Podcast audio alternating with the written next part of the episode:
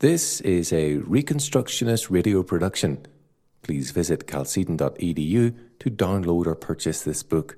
The Philosophy of the Christian Curriculum, Rousas J. Rushdoony, Ross House Books, Vallecito, California. Part 4 Chapter 3 Humanism in the Classroom. In the late summer of 1978, the U.S. Internal Revenue Service issued some regulations designed to control Christian schools. On December 5th to the 9th, 1978, hearings were held in Washington, D.C. to give those schools an opportunity to protest. In the intervening time, some of us sent forth the call for Christians to rally to the defence of the freedom of Christ's schools and people. The reaction to this call in many areas of the church was to condemn those of us who issued it, to attack the Christian school again as a non spiritual involvement in the world by Christ's flock, and to call for a quote, true end quote, spirituality defined as limiting the jurisdiction of Christian faith to the church. This is a serious matter.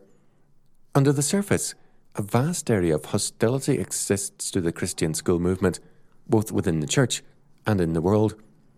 It would be easy to write at length about the many attacks on the movement, pastors who come to a church with a Christian school who then work to close it down, congregations who scuttle a school when the pastor leaves, and so on. It is important for us, very briefly, to cite the reasons for these attacks. First, many insist on limiting Christian concern to things which are spiritual. If this be true, then we must drop church weddings and all concerns over adultery and other sexual sins, because sex and marriage are declared by our Lord to be for this world only. Mark 12:25. At the same time, Scripture legislates extensively and totally the sexual life of man. It also legislates concerning weights and measures, eating and drinking, debt, sanitation, and everything else. Very clearly, the Bible speaks concerning far more than our spiritual life. It governs our total life because God is totally God and there is no area of life and thought outside His government. Psalm 139 tells us plainly that there is not a corner of the universe nor an atom of being outside of God's government. Hence, to limit the areas of Christian concern is to limit God and deny His Lordship. Second, the Scripture is emphatic that our children must be reared in the Lord. This is a major stress of Deuteronomy and of Proverbs. Children are a heritage from the Lord. Psalm 127 3. And they must be brought up in the nurture and admonition of the Lord. In every religion, in varying degrees, the God claims the children. Molech worship and modern statism are classic examples of the claim amongst among anti-God forces. We, however, must set apart our children for the Lord. They are His possession. This requires us to provide a Christian school. But what constitutes a Christian education? Sometimes Christian schools are Christian in name only. They are humanistic schools with Bible added to a humanistic course of studies. It is a serious mistake to assume, first of all, that there is any neutral subject which can be taught in the same way by both Christian schools and humanistic schools. To believe so is to deny God's total sovereignty over all things. It means that areas exist where man, not God, is the Lord. There is no area of neutrality in all of creation. What we believe determines our perspective in mathematics, history, biology, geology, art, physical education, and everything else. The triune God is totally the creator of all things, and thus totally their Lord and determiner. All subjects are either taught from a biblical, atheistic perspective, or they are taught from a humanistic, a man centered perspective. Second, we must remember that facts are never neutral as Cornelius Van Til has so powerfully taught us. Before there is a fact, there is a faith. The faith interprets and determines the facts. The facts end quote, of the universe are very different for a Buddhist, an existential humanist, and an Orthodox Christian. For the Buddhist, all is illusion and misery. His faith requires a world and life negation. Maya and karma determine all things. For an existentialist humanist, quote, facts, end quote, have only a purely personal meaning. the meaning which each man assigns them. Neither man nor creation have any essence, any created and preordained meaning. Good and evil and every other form of meaning is self generated. Their values are assigned to things in terms of my will. Nothing has any meaning from God's creative act. All meaning comes from man's creative act. In biblical thought, however, every fact is God created and God interpreted, so that the meaning of all creation is to be understood in terms of Him and His kingdom.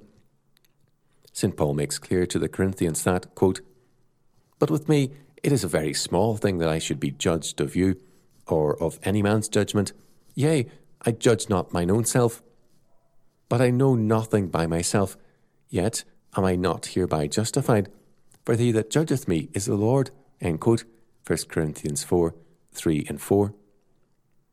The word Paul uses for judge is anakrino, to examine, investigate, and question. Paul simply says that he has no right to examine acquire about, investigate, question, and judge anything in terms of his own standards and tests. Similarly, he has no regard for any and all such judgments made about himself.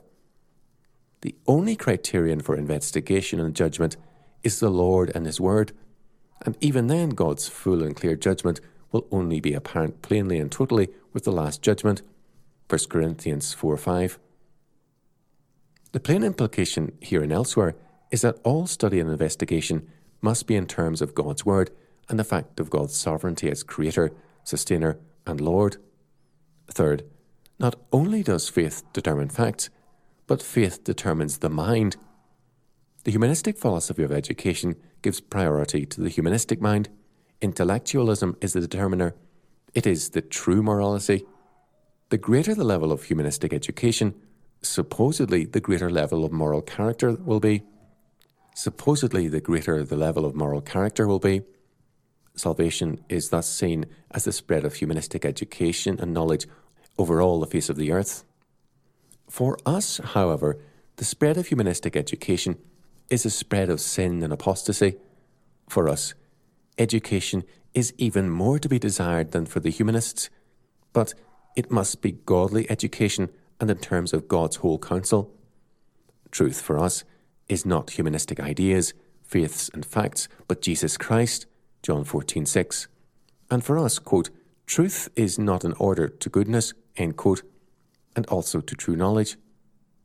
And for us, quote, truth is an order to goodness, end quote, and also to true knowledge. A man cannot have true knowledge apart from him. This means that Christian textbooks are a necessity. We, as Christians, are members of another kingdom the kingdom of God. We live not in a meaningless, blind, and involving universe of chance, but in a universe totally created and governed by God the Lord. We dare not know anyone or anything apart from the Lord. Because His Lordship, rule, and purpose are total, a school course which is not systematically biblical is a hidden enemy to the faith. Humanism has no place in our hearts, churches, homes, or classrooms. The Reconstructionist Radio Podcast Network brings to you a complete lineup of podcasts where you will hear practical and tactical theology. Our desire is not simply that you consume our shows, but that you also live out your faith in every area of life. We can talk all day long about these things, but if we fail to put them into practice, then we fail as ambassadors of Jesus Christ our King. Subscribe now to your favorite Reconstructionist Radio Podcast Network shows, or you can subscribe to the Reconstructionist Radio Master Feed, where all of the content we produce, including the audiobooks and audio articles, will pop up as soon as they are available. And don't forget to visit ReconstructionistRadio.com to volunteer as a narrator or to partner with this ministry financially. May the Holy Spirit stir you into action for Christ and His kingdom